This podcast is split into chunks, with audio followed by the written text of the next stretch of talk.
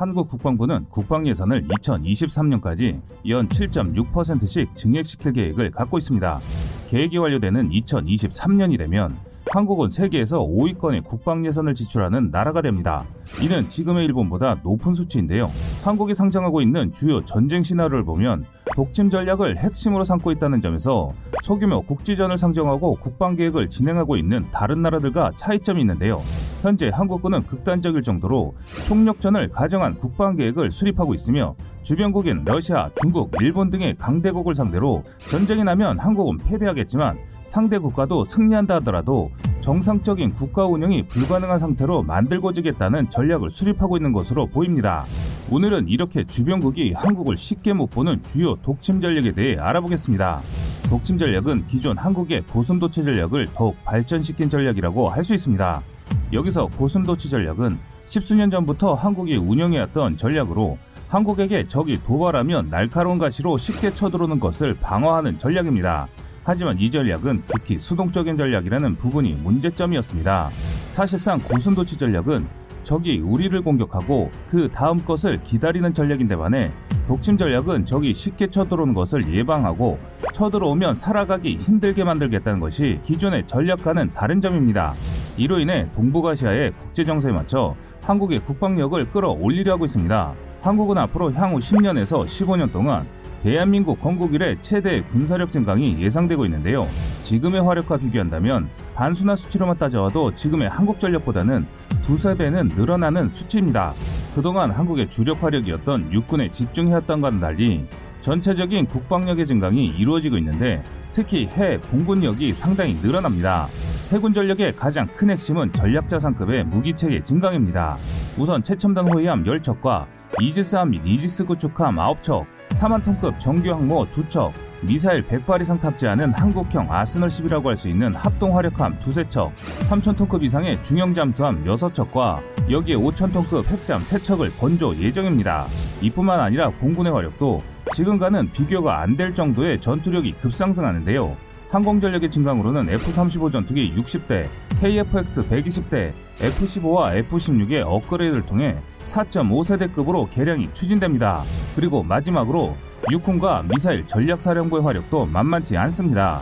현재 한국 육군의 가장 강력한 전력이라고 할 수 있는 전술핵급 현무포 미사일 수백 기 생산 예정이고 아파체 헬기 기존 36대에서 최대 84대 보유, 시누쿠 22대, 수련 400대, 한국 경공격계 헬기인 LHA 140대 생산과 더불어 LSM 장거리 대공미사일 4세트 생산으로 한국 전역을 커버하겠다는 계획입니다.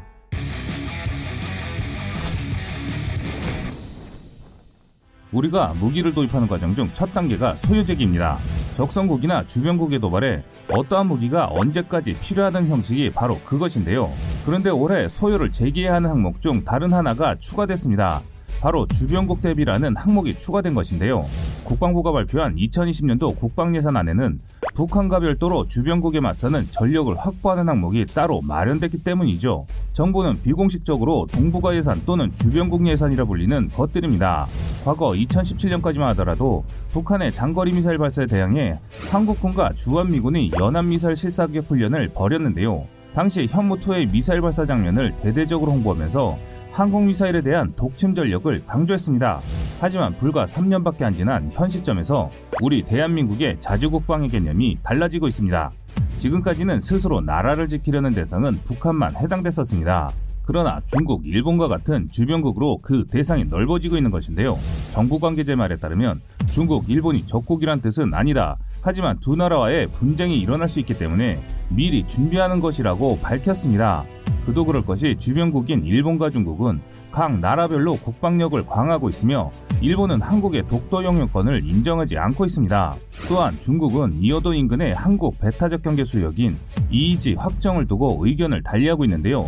이는 2018 국방백서에서도 정확히 드러나 있습니다. 국방부는 8년 만에 백서에서 북한은 적이란 표현을 뺐고 대신 적을 대한민국의 주권, 국토, 국민, 재산을 위협하고 침해하는 세력으로 정리했습니다. 이는 급변하는 동북아시아의 주변 정세가 그만큼 심상치 않게 돌아가고 있다는 뜻입니다. 한국은 북한에 한정하지 않고 상황에 따라 주변국도 언제든지 적이 될 수 있다는 확장 개념을 갖고 군 정책을 추진하고 있습니다. 현 정부는 기본적으로 북한은 재래식 전력으로 한국을 이길 수 없다고 판단하고 있습니다. 하지만 문제는 북한의 핵, 미사일 등 대량 살상 무기인데요. 이것은 미국의 확정 억제인 해구산으로 막을 수 있다고 판단하고 있는데요. 반면 한국의 국력과 경제력이 과거와는 달리 많이 커졌기 때문에 이젠 북한 일변도에서 벗어나 주변국도 챙길 수 있는 역량을 갖춰야 한다는 것입니다. 그래서 여기에 추가된 한국의 주변국과의 전쟁 시나리오 내용에 대해 관심이 끌리고 있습니다. 정부가 주변국을 잠재적 위험으로 인식하는 배경엔 동북아시아의 안보 정서 변화가 자리 잡고 있습니다. 중국은 동북아를 자신의 세력권에 넣으려 하고 있으며 반면 일본은 표면적으로는 중국에 맞선다며 군사력을 키우고 있습니다. 그런데 미국은 이런 상황 속에서는 소극적입니다. 일본이 한국을 안보보호국인 화이트 국가 리스트에서 배제했는데도 미국은 지켜보고만 있는 게 그 사례라는 것입니다. 또 다른 정부 소식통에 말에 따르면 한미동맹은 북한의 도발을 억제하는 데는 효율적이지만 주변 국가의 분쟁에선 어떠할지 의문을 가질 수밖에 없다라고 전했는데요. 많은 군전력가들은 한국이 주변국에 대응하는 몇 가지 사례에 대해서는 공통적인 의견을 밝히고 있습니다. 우선 첫 번째로 북한이 한국을 침공하면 미국은 바로 개입할 것이다 라는 것입니다. 다만 한국과 일본이 군사적으로 충돌하면 미국은 중립을 지킬 것이다. 또한 미국의 개입으로 한일 전면전은 가능성이 극히 드물다는 것입니다. 하지만 중국이 한국에 무력 분쟁을 건다면 이때는 좀 복잡해진다는 것입니다. 전면전이면 미국은 개입한다. 그러나 국지전이나 제한전일 경우 미국은 주저할 것이다.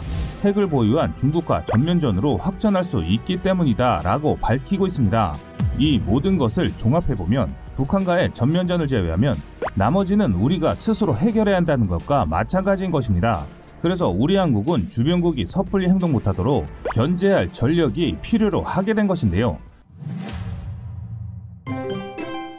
우선 국지전이나 제한전이 발생했을 때 한국이 단기간 보일 수 있는 군사력 증강을 도모하고 있습니다. 구체적으로 독도 인근이나 이오도 인근의 상공 또는 영해에서 중국과 일본의 해공군에게 최소한 밀리지 않을 수준의 전력이 있어야 한다고 보고 있는데요. 여기에 더해 욕심을 부린다면 동남아시아의 물리카 해역까지 전력을 보내 해상교통로를 보호하려고도 생각하고 있습니다. 이런 맥락에서 나온 게 한국형 경항모 사업입니다. 수지 이착륙 기능을 갖춘 스텔스 전투기인 F-35B 16대가량을 탑재한 사만토급 경항공모함을 건조하는 사업입니다. 정부 소식통에 따르면 문재인 대통령이 경항모 사업을 빨리 진행하라고 여러 번 강조했을 만큼 한국 정부의 의지도 강한 것으로 전했습니다. 그래서 장기 전력 소유 결정을 2019에서 2023년까지 진행하고 국방중기 계획에 포함돼 2020년도 국방예산안에 핵심 기술 개발 예산 배정 등 경항모 사업은 계속 항해 중입니다. 우리나라의 항모 전력과 달리 중국 두 척, 일본 두 척에 비교하면 적지만 두 나라의 섣부른 오산을 하지 못하도록 만들 수 있는 전쟁억 지력을 가질 수 있습니다. 또한 군 관계자들은 주변국이 한국을 쉽게 보지 못하는 전략도 세우고 있습니다. 여차하면 베이징과 도쿄의 핵심을 타격할 수 있어야 한다는 것이죠. 이게 바로 독침 전략인데요. 한국의 독침 전략은 생각보다 오랜 역사를 갖고 태어났습니다. 1990년대 국책연구소에서 왕건연구라는 이름으로 주변국과의 분쟁에서 어떻게 싸워야 하는지 연구하면서 한국이 중국, 일본과 대등한 전력을 쌓는 것은 무리지만 양국의 핵심을 타격하는 것은 가능하다라는 결과가 나왔고 이것이 독침 전략으로 자리 잡게 된 것입니다. 그래서 독침 전략에 많이 이용되고 있는 문장이 여차하면 베이징이나 도쿄의 지휘부나 주요 시설을 무력화한다는 말이 많이 사용되기도 했습니다. 우리나라의 독침 전략을 위한 대표적 전략이 원자력 추진 잠수함인 SSN입니다. 2017년부터 우리 한국 정부는 도널드 트럼프 미국 대통령을 만나 한국의 원전 보유에 대한 양해를 받아냈습니다.